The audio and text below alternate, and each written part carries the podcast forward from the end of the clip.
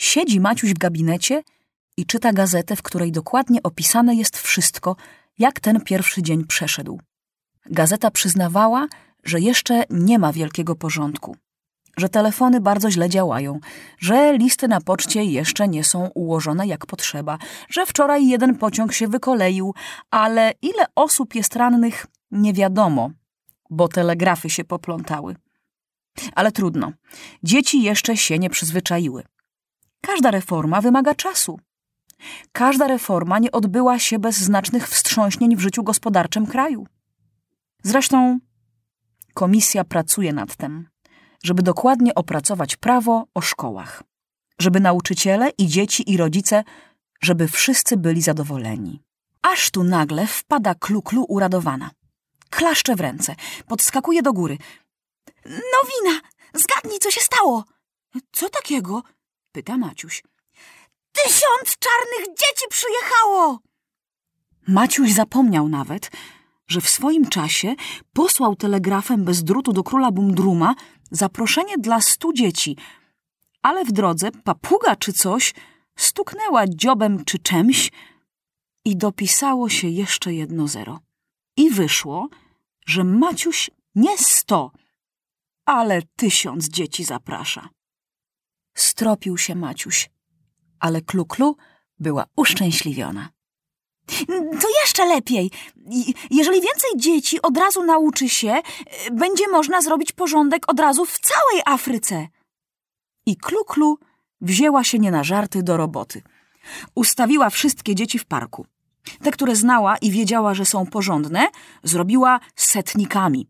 To znaczy, że każde z nich brało pod opiekę sto. A te znowu wybierały po dziesięciu dziesiętników. Każdy dziesiętnik dostał jeden pokój w letnim pałacu, a setnicy mieszkali w zimowym pałacu Maciusia. Kluklu wszystko powiedziała setnikom, co w Europie robić wolno, a co nie. Setnicy zaraz to samo powtórzyli dziesiętnikom, a ci znowu swoim dziesiątkom. Tak samo będą się uczyć. Ale jak oni będą spali? Tymczasem mogą spać na podłodze. Przecież są jeszcze dzicy i im wszystko jedno. A co będą jedli? Pyta się Maciuś. Przecież kucharze chodzą do szkoły. Tymczasem mogą jeść surowe mięso. Przecież są jeszcze dzicy i im wszystko jedno. Kluklu nie lubiła tracić czasu i zaraz po obiedzie miała pierwszą lekcję. A tak zrozumiale tłumaczyła, że po czterech godzinach już trochę wiedzieli i zaczęli uczyć dziesiętników. I byłoby wszystko dobrze. Ale wpada znów konny posłaniec, że dzieci otworzyły przez nieostrożność klatkę z wilkami w zoologicznym ogrodzie. I wszystkie wilki wyleciały. W mieście ludzie tacy nastraszeni, że nikt nie chce wyjść na ulicę. Nawet mój koń nie chciał jechać, aż musiałem go bić żelazną szpicrutą, mówi posłaniec. A po co było wypuszczać wilki? To nie wina dzieci, mówi konny posłaniec. Dozorcy poszli do szkoły, a nic nie powiedzieli dzieciom, które ich miały zastąpić, że klatki otwierają się na mechaniczne rygle, więc one nie wiedziały i otworzyły. A ile było wilków? Dwanaście, a najgorszy jeden. Zupełnie nie wiem, jak go teraz złapać. A gdzie są te wilki? Nie wiadomo, uciekły. Ludzie mówią, że je widzieli na mieście, że biegają po ulicach. Ale nie można wierzyć, bo są przestraszeni i każdego psa nazywają wilkiem. Już puścili plotkę, że wszystkie zwierzęta uciekły z klatek. Jedna kobieta przysięgała, że ją gonił tygrys, hipopotam i dwa węże okularniki. Kiedy się o tym dowiedziała Kluklu, zaraz wypytała się, co to za zwierzęta wilki. Bo w Afryce nie ma wilków, więc ich nie znała. I czy one ryczą, jak mają napaść? Czy skaczą? Czy chwytają zębami, czy drą pazurami? Czy napadają zawsze, czy jak są głodne?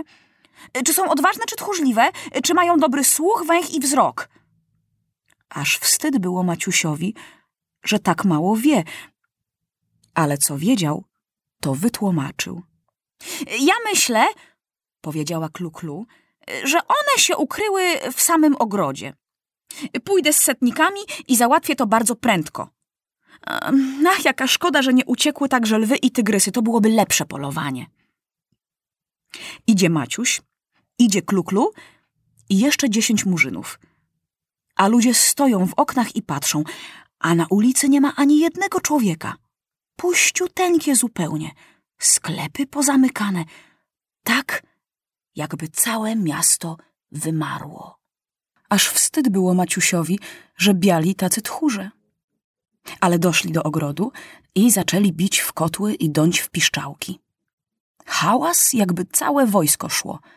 A tam były takie krzaki, taki gąszcz. Stać! zawołała Kluklu. Przygotować łuki, tam się coś rusza. Wybiegła Kluklu, skoczyła na drzewo i ledwo złapała się gałęzi, a tu na nią takie wielkie wilczysko. Oparł się wilk, pazurami drapie pień drzewa i wyje, a tamtemu odpowiadają. To ich przewodnik, krzyczy Kluklu. Teraz już tamte możecie zapędzić do klatki. Obejdźcie krzaki i z tamtej strony je wystraszcie. Tak też zrobili. Wilki przestraszone pędem uciekają. Ci strzelają do nich z łuków, ale niedużymi strzałami. Biją mocno w te swoje bębny. Jeden z prawej strony, drugi z lewej. I nie przeszło pięciu minut, jak jedenaście wilków siedziało w klatce. Zaraz zamknęli klatkę, a ten dwunasty zobaczył, że został sam jeden, więc dał susa i gdzieś popędził. Kluklu zeskoczyła z drzewa. Prędzej! krzyczy. Nie dać mu uciec z ogrodu! Ale było już za późno. Wilk, jak oszalały, wybiegł na miasto. I teraz mieszkańcy już naprawdę widzieli, jak wilk biegnie przez ulicę, a za nim kluklu i dziesięć murzynów. Na samym końcu dopiero szedł Maciuś. Gdzie było jemu ścigać się z dzikusami? Spocony, zmęczony, ledwo trzymał się na nogach. Aż go jakaś poczciwa staruszka poprosiła do swego mieszkania i dała mleka i bułki. Jedz, królu Maciusiu, mówi. Dobry ty jesteś król. Ja mam osiemdziesiąt lat. Różnych królów widziałam. Byli gorsi, byli lepsi. A takiego jak ty nie było. I o nas starych pomyślałeś. Dałeś nam szkołę, takie dobrodziejstwo. I jeszcze nam płacisz za naukę.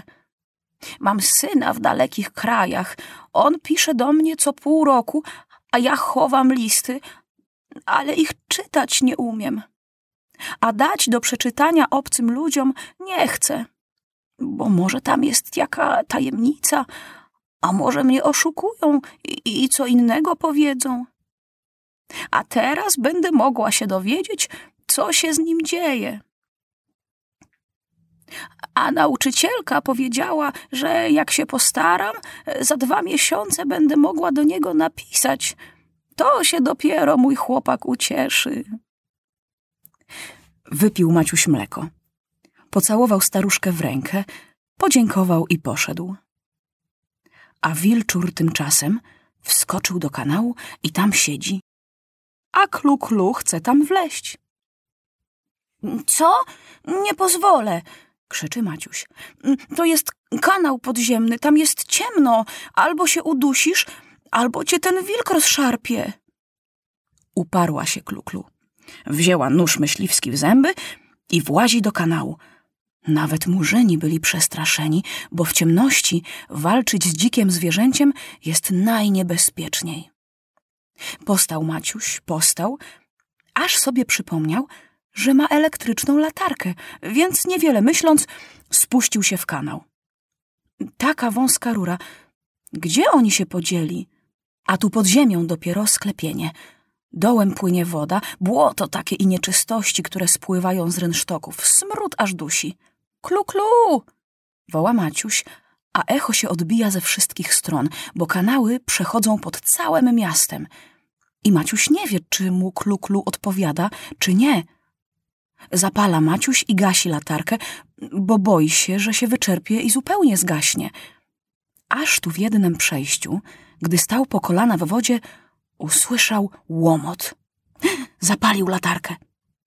Jest i klu, klu, i wilk, Kluklu uderzyła wilka nożem w gardło, a wilk ją zębami za rękę. Kluklu prędko przełożyła nóż w drugą rękę i znów wilka. A on puścił rękę, nachylił mordę i już ją ma chwycić zębami za brzuch, a jakby przegryzł kiszki, to już byłby koniec. Dopiero Maciuś rzuca się na wilka, aż mu latarką dotknął ślepiów, a w drugiej ręce rewolwer. Wilk zęby wyszczerzył. Tak go światło oślepiło, a Maciuś mu kulę w samo oko. Kluklu zemdlała. Maciuś ciągnie ją, a boi się, że nie uradzi, że się kluklu w tym błocie utopi. A sam ledwo się trzyma na nogach. I mogło być źle, ale tam na górze nie próżnowały mu żeńskie dzieci. Nie pozwoliła im kluklu zejść. To prawda, ale jak długo będą tu stali jak gapy? Więc wleźli w podziemną rurę, zaraz zauważyli światełko i wynieśli naprzód kluklu, potem Maciusia, a w końcu zabitego wilka.